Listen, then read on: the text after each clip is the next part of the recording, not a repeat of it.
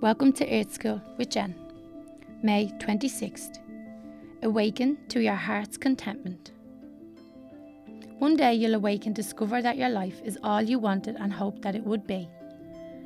Oh, you'll find everything just the way your head said wanted it. It might not be the way that you planned, but you'll awaken to your dreams, your dreams of joy, love, and peace, your dream of freedom. You'll see beyond the illusions You'll transcend your old limiting beliefs. You'll wake up and notice that your past is just as it needed to be. You'll see where you are today is good. You'll notice that you laugh a lot, cry a lot, but you smile a lot. You look at tomorrow with peace, faith, and hope, knowing that while you cannot control some of what life does, you have possibility and power in any circumstances that life might bring.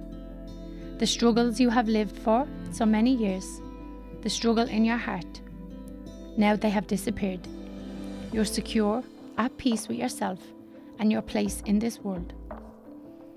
One day, you'll awaken to your heart's contentment. Why not let that day be today?